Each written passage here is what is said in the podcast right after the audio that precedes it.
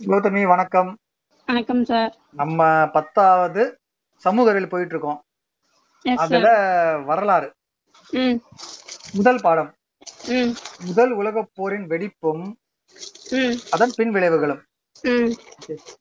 நம்ம நேத்து என்ன பார்த்தோம்னா ஒரு கொஞ்சம் முன்னுரை பார்த்தோம். அதுக்கப்புறம் வந்துட்டு காலனிகளுக்கான போட்டி. அதுக்காக சண்டை போட்டது. அதனால என்ன ஆச்சு? கொஞ்சம் கொஞ்சமா வந்துட்டு என்ன சொல்றது? என்னென்ன வருது அப்படின்னா முதலாளித்துவ நாடுகளின் சந்தைகளுக்கான போட்டி அப்புறம் முன்னுரிமை முற்றுரிமை முதலாளிகளின் எழுச்சி ஏகாதிபத்தியமும் அதன் முக்கிய பண்புகள் எல்லாம் பார்த்தோம் எல்லாம் பார்த்தோம். இந்த காலனிகளுக்கான போட்டி வந்து எப்படியா மாறுது அப்படின்னா வல்லரசுகளின் போட்டியா மாறுது. அதுல யார் யார் இருக்காங்க? ஐரோப்பா இருக்காங்க. கண்டிப்பா அங்கதான் அங்கதான் வந்துட்டு ஆரம்பிச்சது. அதுல இருக்கிற வல்லரசுகளுக்கு இடையாலான மோதல். ஆசியாவுல ஜப்பானின் எழுச்சி அப்புறம் வந்துட்டு ஜப்பானின் முரட்டு அரச தந்திரமும் விவேகமும் காலனிகள் அமைக்கப்படுவதும் அதன் விளைவுகளும் இதெல்லாம் பார்த்தோம். இதெல்லாம் காரணமா போர் வந்துருது. முதலாம் உலக போர் வந்துருது. அதுல வந்துட்டு காரணங்கள் போக்கு விளைவு மூணு இருக்கு. நம்ம நேத்து காரணங்கள் பார்த்தோம். இன்னைக்கு போக்கு விளைவு அதை பார்க்கலாம். நீ சொன்ன மாதிரி நம்ம கதையா படிக்கிறத விட வாசிச்சுட்டு அப்புறம் வந்துட்டு அதை பத்தி நம்ம ஒரு கதை மாதிரி பாத்துக்கலாம் நான் நேத்து அதோட கஷ்டமா இருக்குன்னு சொன்னேன். சோ அதை நம்ம வந்துட்டு மாத்தி படிச்சு பார்க்கலாம். இப்ப காரணங்கள்ல வந்துட்டு என்னென்ன இருக்கு அப்படின்னா நம்ம முதல்ல பார்த்த மாதிரி ஐரோப்பிய நாடுகளின் அணி சேர்க்கைகளும் எதிரணி சேர்க்கைகளும் எப்படி பிரிஞ்சுது? ஐரோப்பா வந்துட்டு எப்படி பிரிஞ்சுது? ஜெர்மனி ஆஸ்திரியா ஹங்கேரி இத்தாலி ஒரு பக்கம். இன்னொரு பக்கம் பிரான்சும் ரஷ்யாவும். இங்கிலாந்து தனியா இருந்திருக்கு. சோ அவங்க கொஞ்சம் என்ன பண்றாங்க? ஜப்பானோட கூட்டு வச்சுக்க பாக்குறாங்க. ஜப்பானோட கூட்டு பிரான்ஸ் இங்கிலாந்து ஒப்பந்தம் போட்டுக்குது. அதன் மூலமா மொராக்கோ பகுதிகள்லாம் வந்துட்டு ஆட்சி செய்யறதுக்கு பிரான்சின் அங்கீகார அங்கீகரிக்கிறது இங்கிலாந்து. எகிப்தை வந்துட்டு பிடிச்சத இங்கிலாந்து பிடிச்சத ரஷ்யா அங்கீகரிக்குது. அந்த மாதிரி பரஸ்பரம். இந்த மாதிரி ரெண்டா வந்துட்டு ஐரோப்பிய நாடுகள் பிரிஞ்சிருக்கு. அடுத்த பகுதி வந்துட்டு வன்முறை சார்ந்த தேசியம். மிக மிக அதிகமான தேசப்பற்று. அப்படி வந்து என்ன ஆகும்? நாம் மற்றும் அவர்கள் அப்படிங்கிற ஒரு பிரிவினை வந்துரும். ம். ஒரு எல்லை தாண்டி பிறந்ததுனாலேயே இன்னொருத்தர் வந்து இன்னொரு நாட்டுக்காரனை பார்த்து ஒரு எதிரியா பாக்குற மனப்பணமே வந்துருது. இப்ப ஐரோப்பால அது வந்து கொழுந்து விட்டு எரியுது. இங்கிலாந்தின் ஆரவாரமான நாட்டுப்பற்று ஜிங்கோயிசம். பிரான்சின் அதிதீவிர பற்று சாவனிசம் ஜெர்மனியின் வெறிகொண்ட நாட்டுப்பற்று.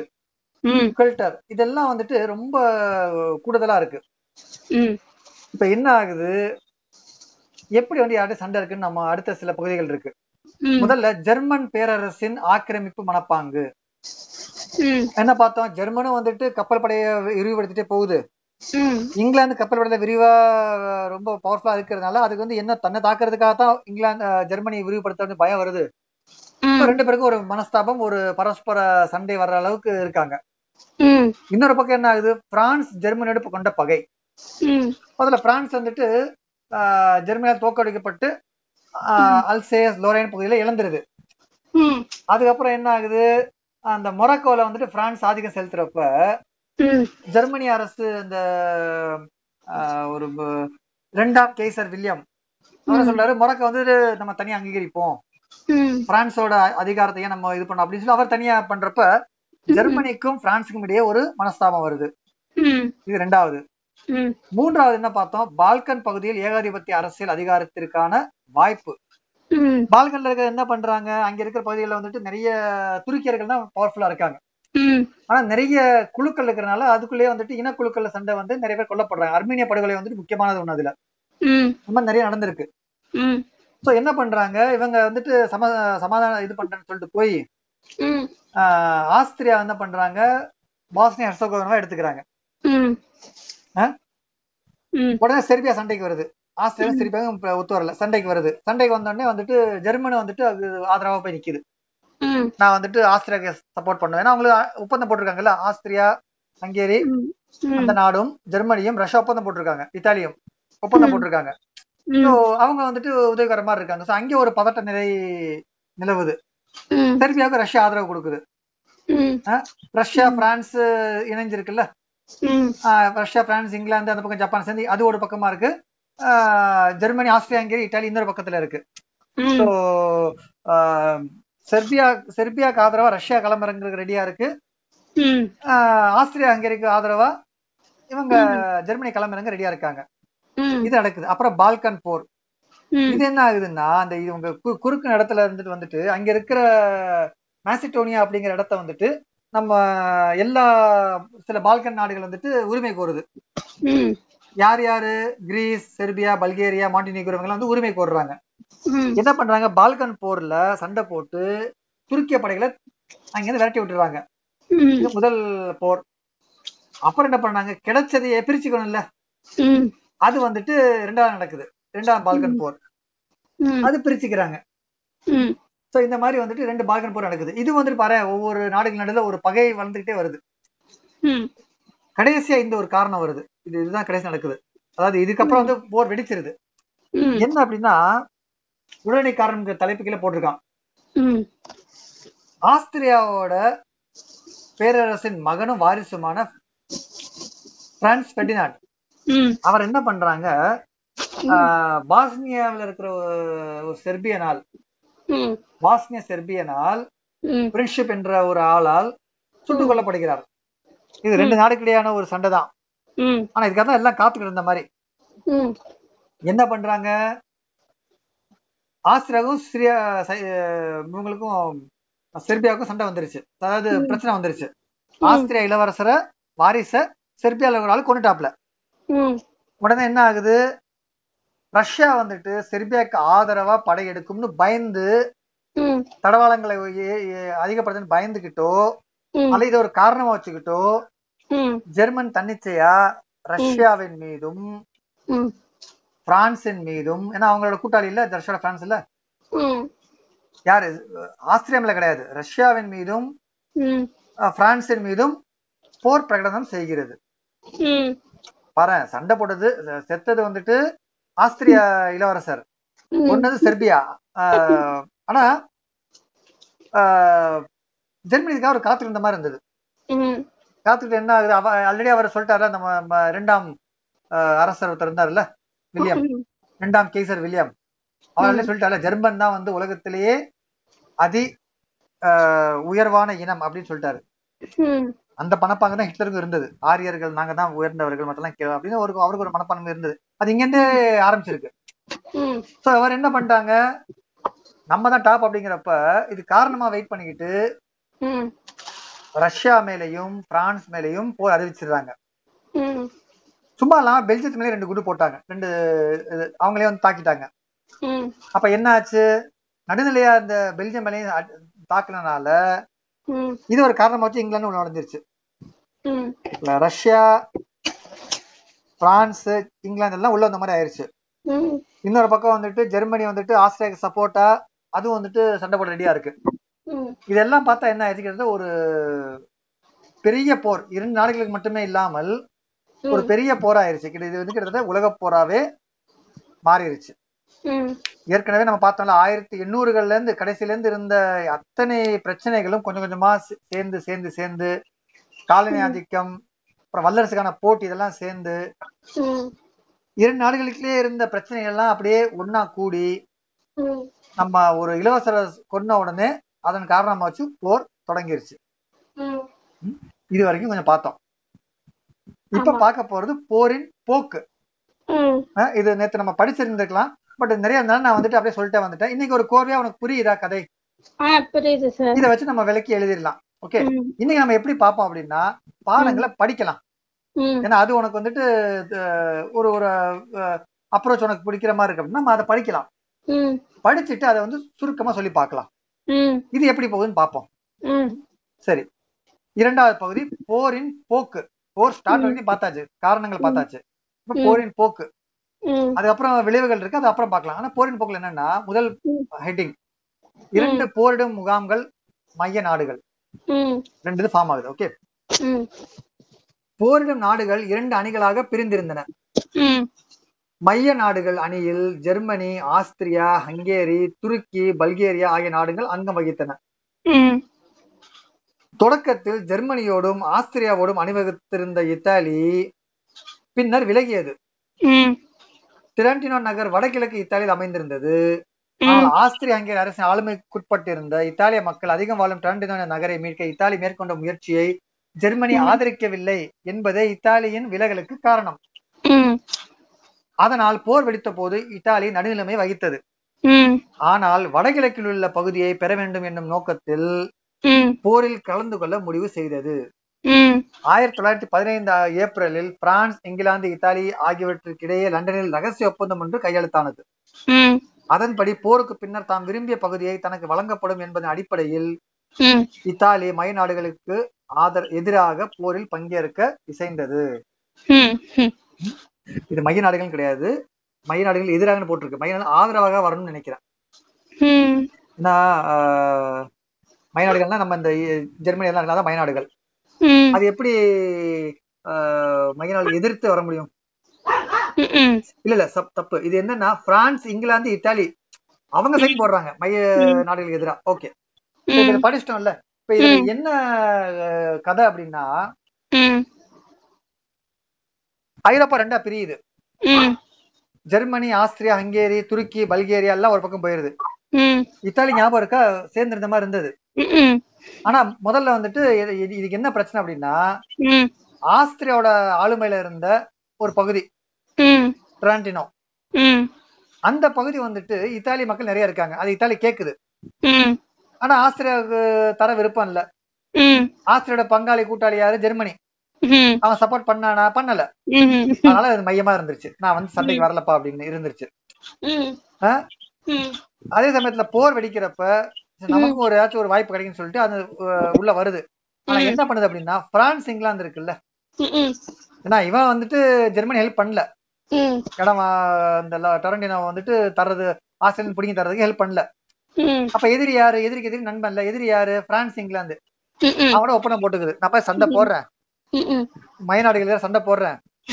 அப்படி வந்துச்சுன்னா எனக்கு வேண்டிய பத்தி நீங்க தரணும் போருக்கு அப்புறம். அப்படிங்குது. இதான் இந்த. முதல் பார்ட் இது மைய நாடுகள். மைய நாடுகள்னா ஆக்சிஸ் கண்டிஷன் சொல்லுவாங்க. மைய நாடுகள். இது. ஒண்ணு. அடுத்தது ஆலைஸ் அப்படிம்பாங்க. நேச நாடுகள். மைய நாடுகளை எதிர்த்த நேச நாடுகள். யார் யாரு? Russia France Britain Italy America Belgium Romania Serbia Greece ஆகிய ஒன்பது நாடுகளாகும். ருமேனியாவும் கிரீஸும் முறையே ஆயிரத்தி தொள்ளாயிரத்தி பதினாறு பதினேழு ஆகிய ஆண்டுகளில் மைய நாடுகளுக்கு எதிராக போர் அறிவிப்பு செய்தன ஆனால் அவை இப்பொழுது சிறிதளவே பங்கேற்றன. பெரும்பாலான அமெரிக்கர்கள் தங்கள் நாடு நடு- நடுநிலை வகிக்க வேண்டும் என விரும்பியதால் அமெரிக்கா முதல் மூன்று ஆண்டுகளுக்கு நேச நாடுகளுக்கு தார்மீக ஆதரவை நல்கியதோடு இங்கிலாந்துக்கும் பிரான்சுக்கும் பெருமளவில் பொருளை மட்டுமே செய்தது. நம்ம முதல்ல பார்த்தது மைய நாடுகள். ஜெர்மனி ஆஸ்திரியா ஹங்கேரி துருக்கி பல்கேரியா. நேச நாடுகள் அதாவது அது ஆக்சஸ் போர்சஸ் ஆலிட் போர்சஸ் ம். இவங்க யார் யாரு? இந்த பிரி- பிரிட்டன் பிரான்ஸ் இந்த Britain Russia France Italy America Belgium இதெல்லாம் அங்க இருக்காங்க. இதுல என்ன ருமேனியா கிரீஸ் வந்துட்டு ரொம்ப லேட்டா தான் ஆயிரத்தி தொள்ளாயிரத்தி பதினாறு பதினாலு தான் போர் அறிவிக்கிறாங்க. பதினால போர் ஸ்டார்ட் ஆயிருச்சு. ஆனா லேட்டா தான் வர்றாங்க. இதுல வந்து பெரிய அண்ணன் அமெரிக்கா என்ன பண்றாரு? முத மூணாண்டு சண்டை போடவே இல்ல. காசு மட்டுமே கொடுக்குறாரு. இங்கிலாந்துக்கும் பிரான்ஸுக்கும் எல்லாம் ஹெல்ப் பண்றாரு. ஆனா அவரா வந்து உள்ள நுழையல. நானே யோசித்தேன் நான் யார்ட்டையும் சண்டை போட மாட்டேன் அப்படிங்கிற மாதிரி. ஆனா மூணாவது வருஷத்துல அவர் வந்துட்டு உள்ள நுழைவாரு. அது பின்னாடி வரும். மூணு வருஷம் கழிச்சு அதாவது ஆயிரத்தி தொள்ளாயிரத்தி பதினாலுல ஸ்டார்ட் ஆச்சு இல்ல மூணு வருஷம் கழிச்சு பதினேழுல அவரும் உள்ள வந்து சண்டை போட வந்துருவாரு. இது வந்துட்டு நேச நாடுகள் மைய நாடுகள் நேச நாடுகள். நாடு ரெண்டா பிரிஞ்சிருச்சா? உலகமே ரெண்டா பிரிஞ்சிருக்கு இப்ப. உலகம்னா யாரு? ஐரோப்பா அமெரிக்கா ரஷ்யா தான். இந்தியாலாம் கணக்குல சேர்த்துக்கலாம் அவங்க. இந்தியா படைகள் அனுப்பி இருக்கு ஏன்னா இங்கிலாந்தோட இது இல்ல. அதுவும் விளைவுகளை பார்ப்போம். ஏதாச்சும் நமக்கு பயன் கிடைக்கும் சொல்லி இந்தியா அனுப்பி இருக்கு ஆனா ஒரு பயனும் கிடைக்கல. ஆனா அடிமைக்கு என்ன பயன் கொடுப்பாங்க அவங்க? அந்த மாதிரி. சோ இது ரெண்டு ரெண்டு பகுதி புரிஞ்சுதா? புரிஞ்சுது. மூன்றாவது பகுதி வந்துட்டு சார் சாரா டி ஏஆர் ரஷ்ய மன்னர் அப்படின்னு சொல்லலாம். சார்ஸ் அப்படிம்பாங்க. சாரின் தோல்வியுற்ற அமைதி முயற்சிகள். ரஷ்யா முயற்சி எடுக்குது ஆனா தோல்வி இந்த பிரச்சனை வந்தப்ப சண்டை வந்தா எப்பயும் பிரச்சனை வரும். அது வந்து மூன்றாவது பகுதியா பாக்குறோம் ரஷ்ய பேரரசர் இரண்டாம் நிக்கோலஸ் நாடுகள் அனைத்தும் கூடி பேசி உலக உலக அமைதிக்கான சூழ்நிலையை ஏற்படுத்த வேண்டும் என ஆலோசனை வழங்கினார். அவருடைய அழைப்பிற்கு இணங்க ஆயிரத்தி எண்ணூத்தி தொண்ணூத்தி ஒன்பது ஆயிரத்தி தொள்ளாயிரத்தி ஏழு ஆகிய ஆண்டுகளில் ஹாலந்து நாட்டில் தி ஹேக். ஹேக் ஹெச்ஏஜின்னு வரும். ஹேக் நகரில் இரண்டு. அமைதி மாநாடுகள் கூட்டப்பட்டன. ஆனால் எந்த விளைவும் ஏற்படவில்லை. சண்டை போறது முடிவு பண்ணியாச்சு. பஞ்சாயத்து போய் என்ன பண்றது? ஆனா சார் அப்படிங்கிற ஒரு மன்னர் ரஷ்ய மன்னர் அவங்க எல்லாம் பெரிய ஆளுங்க. அவங்க வந்துட்டு கூப்பிட்டு பேச்சு பேசி பாக்குறாங்க. ஒண்ணும் நடக்கல. முன்னாடி அதாவது சண்டைக்கு முன்னாடி பேசி பார்த்தாச்சு. நடக்கல. அடுத்து வந்துட்டு மேற்கு மற்றும் பிரெஞ்சு மேற்கு அல்லது பிரெஞ்சு முனை போர் போர். வந்துட்டு எங்க நடக்குது அப்படிங்கிறது. பெல்ஜியம் மக்களின் எதிர்ப்பை ஜெர்மனி தகர்த்தெறிந்தது. நேச நாடுகளின் அணியில் போர் செய்ய வேண்டிய சுமை பிரெஞ்சு படைகளின் தோளின் மேல் விழுந்தது. ஒரு மாதத்திற்குள் ஏறத்தாழ பாரிஸ் நகர் மீள்விடும் நிலை ஏற்பட்டது. சண்டை போறப்ப என்ன ஆகுதுன்னா நம்ம பார்த்தோம்ல பெல்ஜியம். பேசாம தான் இருந்தது. ஜெர்மனி அதுக்கு ரெண்டு போடு போட்டுருச்சு. பெல்ஜியம் மக்களின் எதிர்ப்பை மீறி ஜெர்மனி வந்துட்டு தகர்த்தெறிந்து அதாவது பிரெஞ்சு படைகள் சண்டை போட வேண்டிய சூழ்நிலை வந்துருச்சு. ஆனா என்ன ஆயிடுச்சுன்னா ஜெர்மனி அப்படியே முன்னேறி ஒரு மாசத்துல பிரான்ஸ் வரைக்கும் முன்னேறிடுச்சு. பிரான்ஸ் தான் தலைநகர்ல. ம், அதே வந்துட்டு பிடிக்க போயிருச்சு. அந்த அளவுக்கு போயிருச்சு. இது வந்துட்டு மேற்கொண்டு பிரெஞ்சு முனைப்போர். அதாவது போர் வந்துட்டு ரெண்டு ரெண்டு நாடா பிரிஞ்சதை பார்த்தோம். கரெக்டா? மைய நாடுகள் நேச நாடுகள்னு பார்த்தோம். அதுக்கப்புறம் போர் நிப்பாட்டுறதுக்காக ஜார் மன்னர் எடுத்த முயற்சி தோல்வியுற்றதை பார்த்தோம். பிரெஞ்சு எப்படி போடுறாங்க? பிரெஞ்சு வந்துட்டு மேற்கு மற்றும் பிரெஞ்சு முனை போர் என்ன ஆகுதுன்னா ஜெர்மனி வந்துட்டு பெல்ஜியம் மக்களின் எதிர்ப்பை ஜெர்மனியை வந்து தக- தகர்த்தெறிந்தது ம், அப்ப என்ன ஆகுது? நேச அணியில் போர் செய்ய வேண்டிய சுமை பிரெஞ்சு படையின் தோல்வி மேல் விழுந்தது. நாங்க சண்டை போட வேண்டியதா போயிருச்சு. நான் எதிரணி இல்ல போட்டுதான் ஆகணும் வேற வழி இல்ல. சோ இது வந்து இன்னொரு பகுதி. அடுத்த பகுதி என்னன்னா டானன்பர்க் மான் போர்கள். நம்ம அந்த பிரெஞ்சு இந்த பக்கம் பார்த்தோம்ல மேற்கு பகுதியில ஐரோப்பாவோட மேற்கு பகுதியில பிரெஞ்சை பார்த்தோம். கிழக்கு பக்கம் ரஷ்யா என்ன பண்ணுன்னு பார்க்கலாம். ம், இதான் டானன்பர்க் மான் போர்கள்னு போட்டிருக்கான். இதே சமயத்தில் ரஷ்ய படைகள் கிழக்கு ரஷ்யாவின் மீது படையெடுத்தன டானன்பர்க் போரில் ரஷ்யா பேரிழப்புகளை சந்தித்தது. இருந்த போதிலும் மான் போரில் ஆயிரத்தி தொள்ளாயிரத்தி பதினாலு செப்டம்பர் தொடக்கத்தில் பிரெஞ்சு படைகள் ஜெர்மனியரை வெற்றி பெற்றன. இப்படியாக பாரிஸ் காப்பாற்றப்பட்டது. மான் போரானது பதுங்குக்குழியின் தொடக்கமாகும். என்னன்னா இந்த பக்கம் மேற்கு பகுதியில ஜெர்மனி பிரான்ஸ் அட்டாக் பண்ணிட்டு இருக்கு பாரிஸ் வரைக்கும் போயிருச்சு. அப்ப என்ன பண்ணுது? கிழக்கு பகுதியில பிரிஷியாவை பிரிஷியாவை ரஷ்யா அட்டாக் பண்ணுது. அப்ப என்ன ஆகும்? ஜெர்மனி படையை திருப்ப வேண்டியிருக்குமா? ம், அதனால என்ன ஆகுது? ரஷ்யா பேரிழப்பு சந்திச்சாலும் பிரெஞ்சு படைகள் ஜெர்மனியரை ஆஹ், வெற்றி பெற்றன. பிரெஞ்சு ஜெயிக்க வேண்டியதா போயிருச்சு. ஜெயிச்சு ஜெயிச்சிட்டாங்க. அது வழியா ஒரு வழியா வந்துட்டு ஏன்னா அந்த பக்கம் ரஷ்யா தாக்குது இல்ல கொஞ்சம் சண்டை வந்துட்டு ரெண்டு பக்கம் பிரியரா போகுது. அப்ப என்ன பிரெஞ்சு படைகள் ஜெர்மனிய ஜெயிச்சிட்டாங்க. பிரான்ஸோட பாரிஸ் காப்பாற்றப்படுது. இந்த சமயத்துல பதுங்குகுழி போர் வருது. ஏன்னா முன்னாடி வந்து சண்டை போட்டே இருந்தாங்கல்ல. இப்ப என்ன ஆகுது அப்படின்னா குழி தோண்டி உள்ள உட்காந்துக்குவாங்க இந்த பக்கம் அந்த பக்கம். நீ எட்டி பார்த்தா ஷூட் பண்ணுவேன் அவ்வளவுதான். அப்ப என்ன ஆகுது? மந்த நிலையே போயிருச்சு. வெளியே சண்டை போட்டாங்க ரெண்டு பேரும் செத்தாங்க முடிஞ்சதுன்னு இல்லாம இவன் இந்த பக்கம் குழி தோண்டி உள்ள உட்காந்துக்குவாப்ல இங்க இருந்து நான் வெட்டுவேன் குத்துன்னு கத்துறது. அங்க அவன் வெட்டுவேன் கத்துவான். ஆனா வெட்டிக்க மாட்டாங்க குத்திக்க மாட்டாங்க. ஏன்னா ரெண்டு பக்கம் ரெண்டு பதுங்குழி இருக்குல்ல. அதுல உட்காந்துக்குவாங்க இந்த பதுங்குழி வந்துட்டு இதை பத்தி பின்னாடி போட்டிருக்கான். ஆனா ஒரு ஒரு ஒரு சிலந்தி பின்னல் மாதிரி ஃபார்ம் ஆயிரும். அதுலயே முன்ன முன்காலத்துல இருக்கிற போ போர் வீரர்களுக்கு வந்துட்டு ஆயுதம் கொண்டு வரது சாப்பாடு எல்லாம் பண்ணிட்டு இருந்தாங்க புது ஆளுங்க வர அந்த மாதிரி பண்ணி அது பின்னாடி பார்ப்போம். ஆனா ம், பதுங்குழி போர் வந்துட்டு இப்பயே தொடங்கிருச்சு. இதனால வந்துட்டு ஒரு மந்த நிலை போயிருச்சு. அமெரிக்க அந்த முதலாம் உலக போர் அப்படிதான் மந்த நிலைக்கு போயிருது. சோ இந்த பக்கம் பார்த்துட்டோம் வந்துட்டு ரஷ்யா இந்த மாதிரி தாக்கி ரஷ்யா தாக்கிட்டு இருக்கப்ப பிரான்ஸ் வந்துட்டு காப்பாற்றப்படுது. பாரிஸ் காப்பாற்றப்படுது. ஓகே அடுத்த பகுதி வெர்தான் போர். வெர்டன் போர் என்ன என்னன்னா ஆயிரத்தி தொள்ளாயிரத்தி பதினாறாம் ஆண்டு பிப்ரவரிக்கும் ஜூலைக்கும் இடையே ஜெர்மனியர் பிரான்சின் முக்கிய கோட்டையான வெர்டானை தாக்கினர். ஐந்து மாத காலம் நடைபெற்ற வெர்டான் போரில் இரண்டு மில்லியன் வீரர்கள் பங்கெடுத்தனர். இரண்டு மில்லியன் அப்படின்னா இருபது லட்சம். இருபது லட்சம் பேரு. அவர்களில் சரிபாதி வீரர்கள் கொல்லப்பட்டனர்.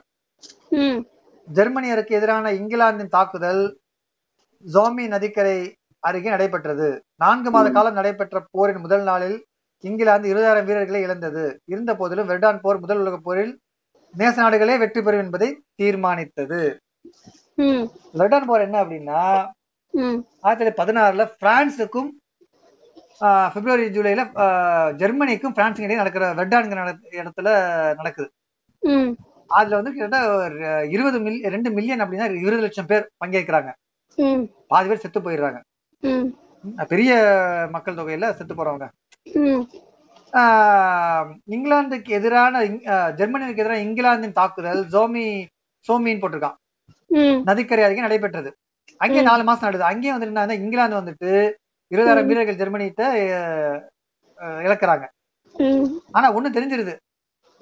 பிரான்ஸ் இங்கிலாந்து அப்படிங்கிற நேசன் இல்ல அதான் வெற்றி பெறும் தெரிஞ்சிருது. ஏன்னா இங்கிலாந்து சண்டை போட்டது அப்ப வந்து ரஷ்யா அந்த பக்கம் வந்தப்ப பிரான்ஸ் ஜெயிச்சிருச்சு. இங்கேயும் வந்துட்டு ஜெயிக்குது. இங்கிலாந்து வந்துட்டு ஜெர்மனியில வந்துட்டு ஜெயிக்கிறாங்க. சோ ஒரு குத்து மதிப்பா நேச நாடுகள் இந்த இங்கிலாந்து ரஷ்யா பிரான்ஸ் அவங்க தான் ஜெயிக்க அப்படிங்கிறதுக்கு ஒரு ஒரு ஒரு ஐ- ஒரு இதா தெரிஞ்சிருது.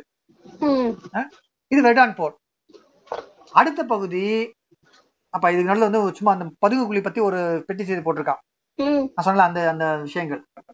பதுங்கு குழி போர். வீரர்களால் தோண்டப்படும் பதுங்கு குழிகள் எதிரிகளின் சுடுதலிலிருந்து தங்களை காத்து கொண்டு பாதுகாப்பாக நிற்க உதவின. பிரதான பதுங்கு குழிகள் ஒன்றோடொன்றும் பின்புறமான பின்புறமுள்ள குழிகளோடும் இணைக்கப்பட்டிருக்கும். அவற்றின் வழியாக உணவு ஆயுதங்கள் கடிதங்கள் ஆணைகள் ஆகியவை வந்து சேரும். புதிய வீரர்களும் வருவர். குழி தோண்டி நேரம் நடந்து ஷூட் பண்ணுவீங்க அப்படின்னு குழி தோண்டி அது குழி மூலமா வருது இது வந்துட்டு பதுங்குழி போர். இப்படிதான் வந்துட்டு அப்ப போர் நடந்திருக்கு. கொஞ்சம் ஸ்லோ நடந்திருக்கு. அந்த மாதிரி. சரி அப்ப நம்ம இது வரைக்கும் வந்துட்டு வெட்டான் போரும் பார்த்தோம். அடுத்து என்னன்னா கிழக்கு முனை அல்லது ரஷ்ய முனை போர். நம்ம மேற்கு பிரான்ஸ் முனை பார்த்தோமா? இங்கிலா ஜெர்மனி வந்து பிரான்ஸ் தாக்குச்சுல மேற்கு பக்கத்துல. பாரிஸ் வரைக்கும் போயிருச்சு. ரஷ்யா சண்டை போட்டதுனால தான் இந்த பக்கம் கவனம் திசை திருப்பி தோத்து வருது. அப்புறம் வந்து டானன்பர்க் மார்ன் போர் பார்த்தோம். அங்கேயும் இங்கிலாந்து வந்துட்டு வெற்றி பெறுது. டானன்பர்க் போர்ல வந்துட்டு பிரெஞ்சு படைகள் ஜெர்மனியை வெற்றி பெற்றன. அதுக்கப்புறம் வந்துட்டு வெர்டான் போர். அதுவும் அதுலயும் வந்துட்டு இங்கிலாந்து வந்துட்டு இரண்டாயிரம் இருபதாயிரம் வீரர்களை முதல் நாளே இழந்தாலும் வெற்றி பெறுது. ஸோ இதெல்லாம் பார்த்தோம். ஜெர்மனி பிரான்ஸுக்கு நடக்கிற வெர்டான் நடக்கிற போர் அதை பத்தியும் பார்த்தோம். அடுத்த பகுதி கிழக்கு முனை அல்லது ரஷ்ய முனை போர் கிழக்கு ரஷ்யா இருக்குல்ல? ஐரோப்பாவுக்கும் இந்தியாவுக்கும் நடுவுல ரஷ்யா இருக்கு. அப்போ ஐரோப்பாவோட கிழக்கு பக்கத்துல ரஷ்யா இருக்கு. அந்த போர்.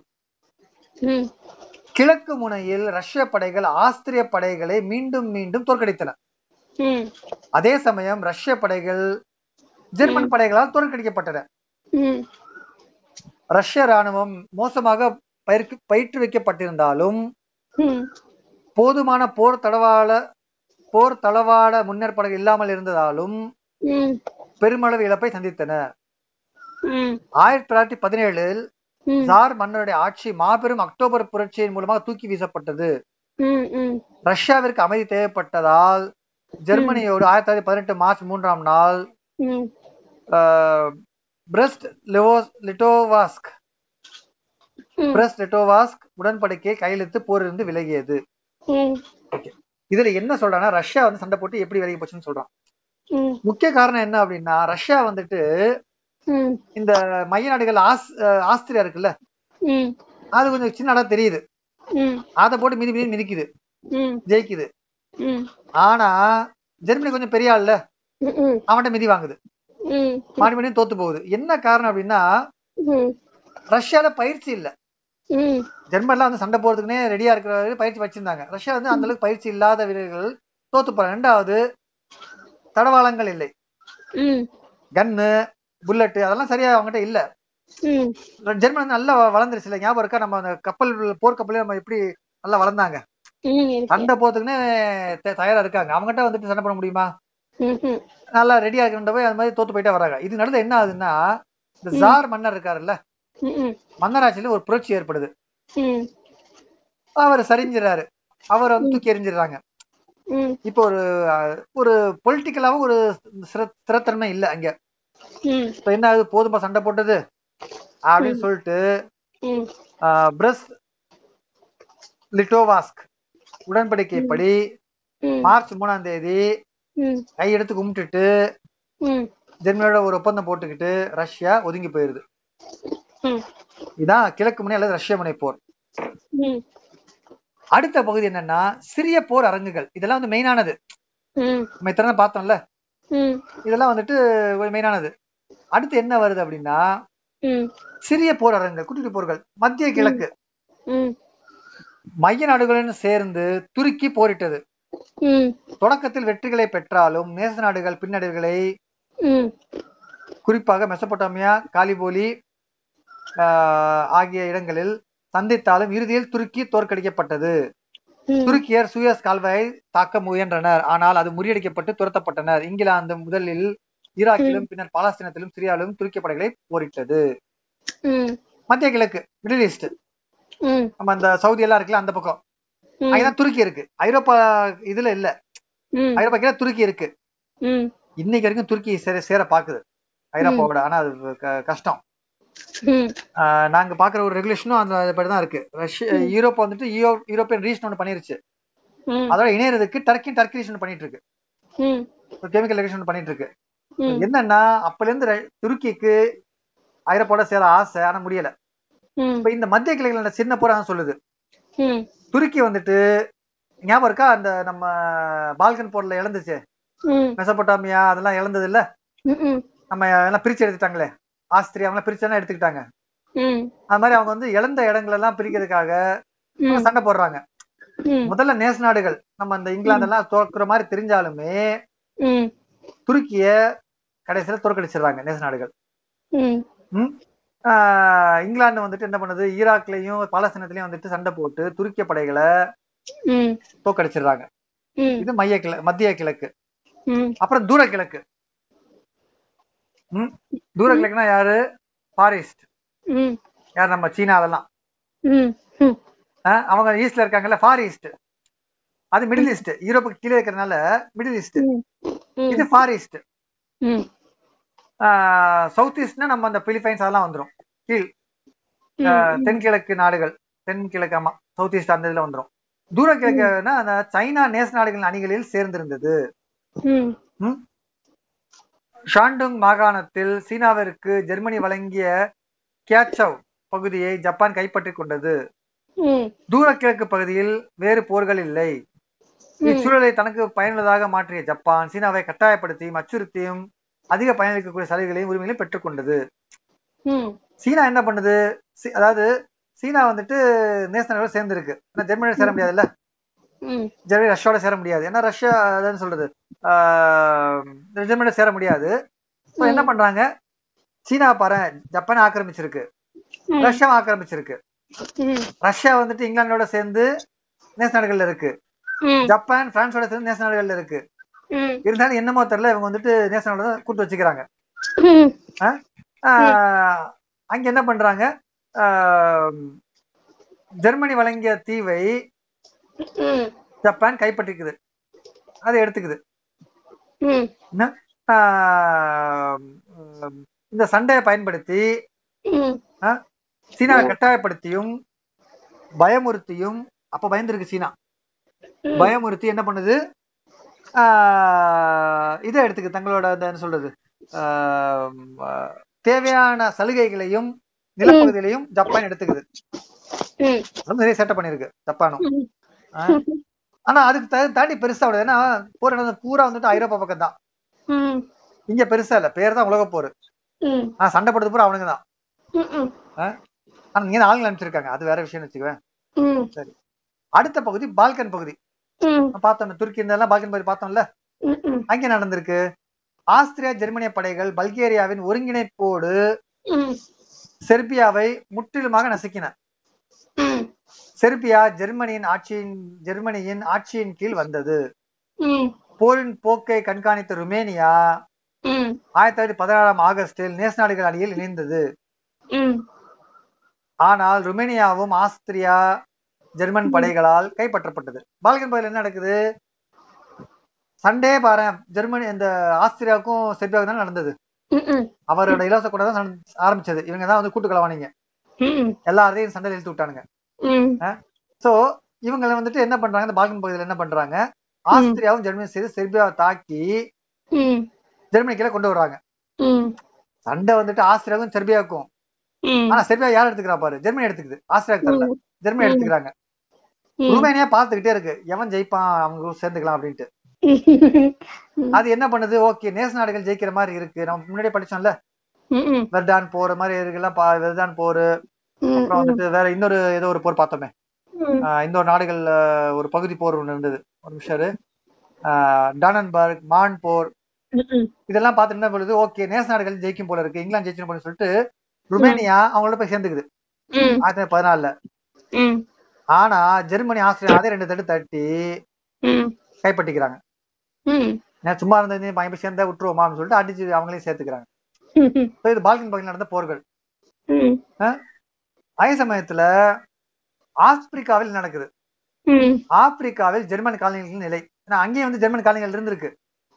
அது எப்படி எழுந்துச்சுன்னு பார்ப்போம். கிழக்கு மற்றும் மேற்கு ஆப்பிரிக்காவில் இருந்த ஜெர்மன் காலனிகளும் நேச நாடுகளால் தாக்கப்பட்டன.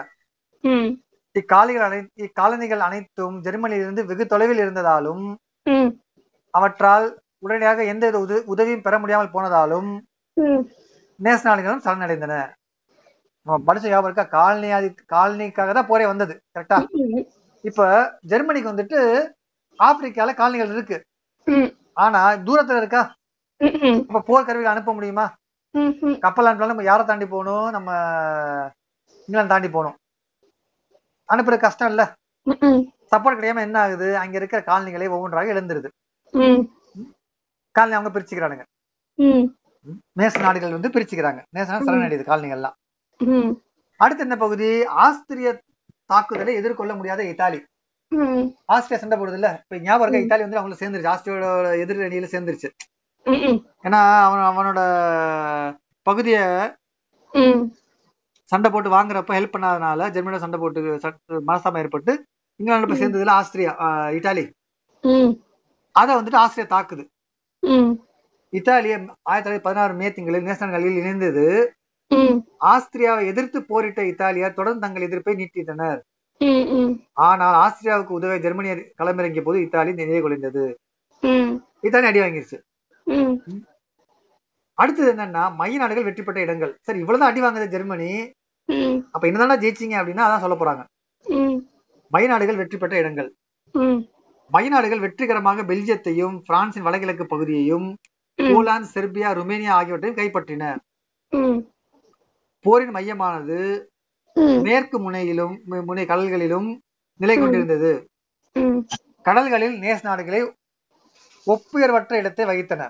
ம், கடல் பயண பாதைகளில் நேச நாடுகள் கட்டுப்படுத்தியதால் மைய நாடுகளுக்கு செல்ல வேண்டிய உணவு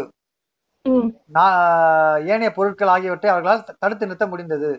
இதனால் ஜெர்மனியிலும் ஆஸ்திரியாவிலும் பெண்களும் குழந்தைகளும் பட்டினியாலும் வறுமையாலும் துயருற்றனர் ஜெர்மனி இங்கிலாந்து மீது வான்வெளி தாக்குதலை மேற்கொண்டது. லண்டன் மீதும் தொழிற்சாலை மீது இருந்த பகுதிகளிலும் குண்டுகள் வீசப்பட்டன. பின்னர் பொதுமக்களை இலக்குகளாக இலக்குகளாக கொண்டு குண்டுகள் வீசப்பட்டன. ஜெர்மனி விஷவாயுவை அறிமுகம் செய்தது. பின்னர் இருதரப்பினருமே அவ்வாயுவை பயன்படுத்தினர். இப்ப நம்ம போர் வந்த கதையெல்லாம் படிச்சோம் அப்படின்னா ஒரு பக்கம் இங்கிலாந்து வந்துட்டு கப்பற்படை வச்சிருக்கு.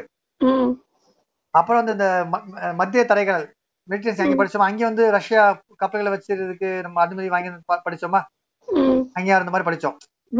சோ அந்த மாதிரி வந்துட்டு கடல்ல வந்துட்டு அந்த நல்ல பவர்ஃபுல்லா நேச நாடுகள் இருக்கு. அமெரிக்கா அங்கேருந்து வருது இல்ல? கடல் தாண்டி தானே வருது. என்ன பசிபிக் ஓஷனா அதை தாண்டி தானே அட்லாண்டிக் ஓஷன் அதை தாண்டி தானே வருது. சோ கடல்ல வந்துட்டு அவங்க நல்ல ஒரு ஒரு ஒரு ஒரு ஃபீல்டு இருக்கு. நிமிஷம் ஓகே கடல் தாண்டி தானே அவங்க வர்றாங்க. சோ அங்கே வந்துட்டு அவங்க நல்ல ஒரு ஒரு ஒரு ஒரு கண்ட்ரோல் இருக்கு. ம், கடலையும் கண்ட்ரோல் இருக்கு. ஜெர்மனிக்கு அப்படி இருந்தா மைய நாடுகளுக்கு எப்படி சாப்பாடுலாம் அனுப்புறது? ஆட்கள் அனுப்புறது?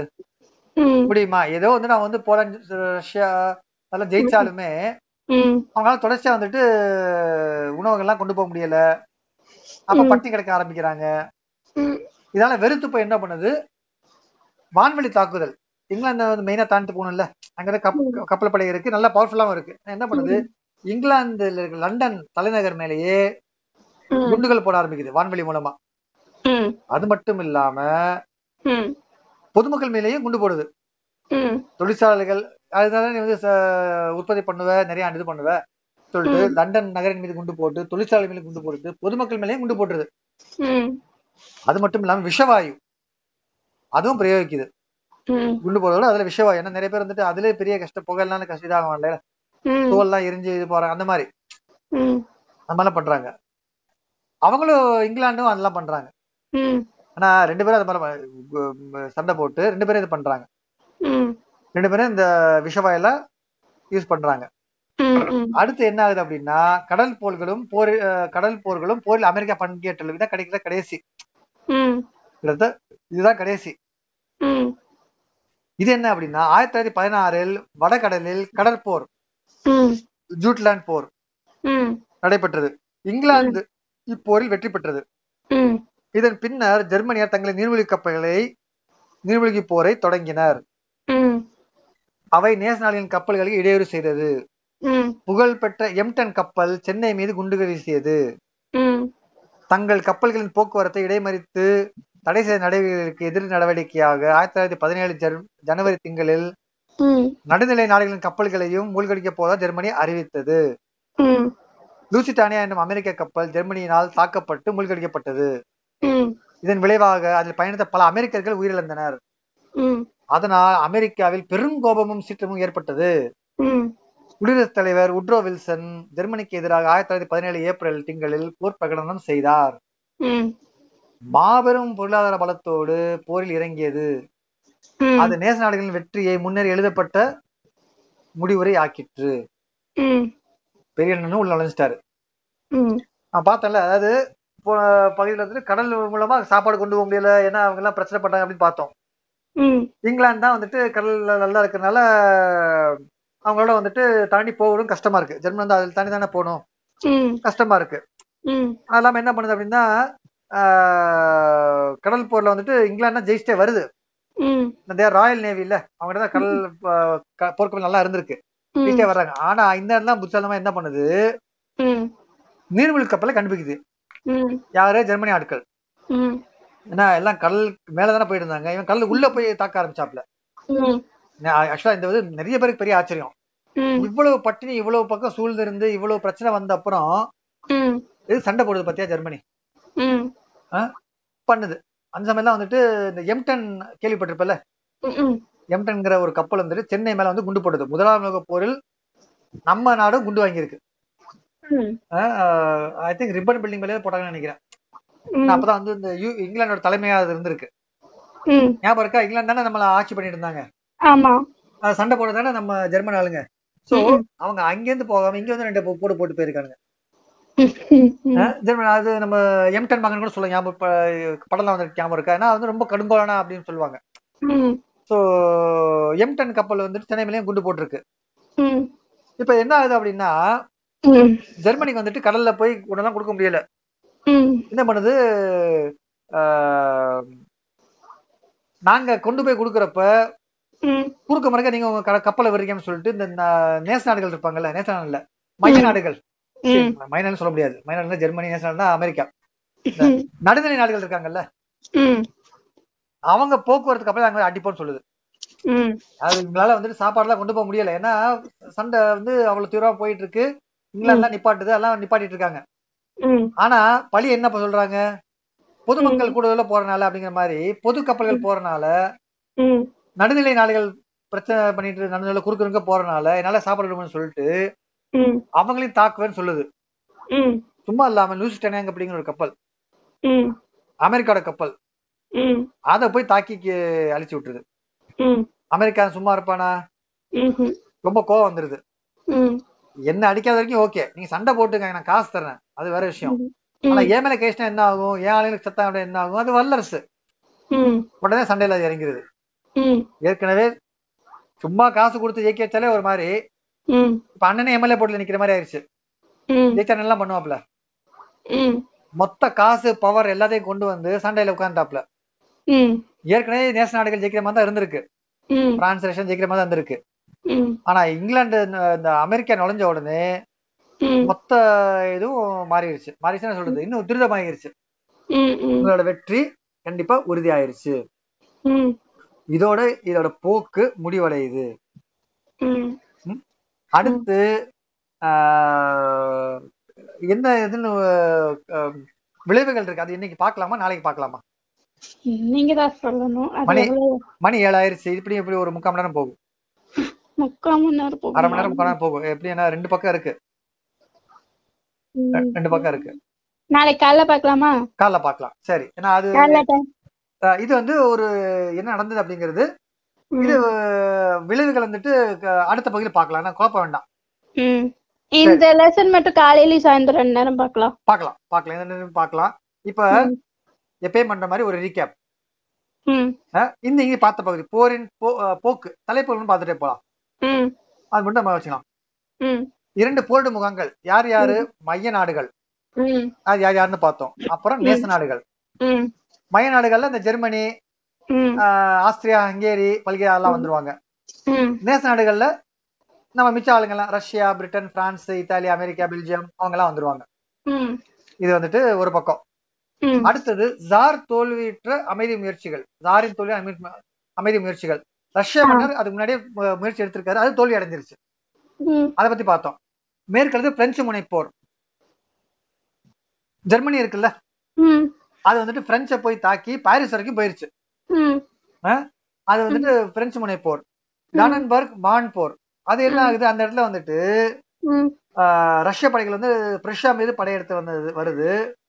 அதனால அது வந்து கவனம் ரஷ்ய ஜெர்மனி கவனம் திசை திரும்புது. அப்ப ரஷ்யா ஜெர்மனிய ஜெயிச்சிருது. அது ஜெயிச்சிருது.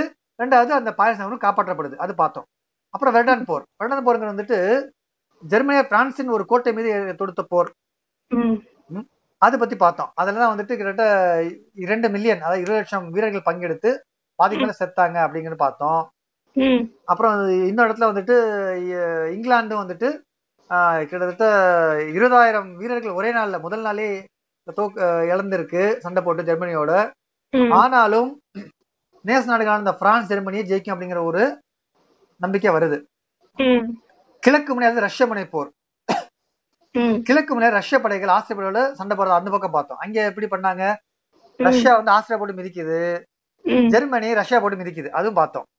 கடைசியில ஜார் மன்னர் ஆட்சி கவிழ்ந்ததுனால் அது என்ன ஆகுது? ஜெர்மனியோட ஒரு கூட்டணி வச்சுக்கிட்டு அதுல இருந்து வெளியே போயிருது. போர்ல இருந்து வெளியே போயிருது. எனக்கு போதுண்டா அப்படின்ட்டு.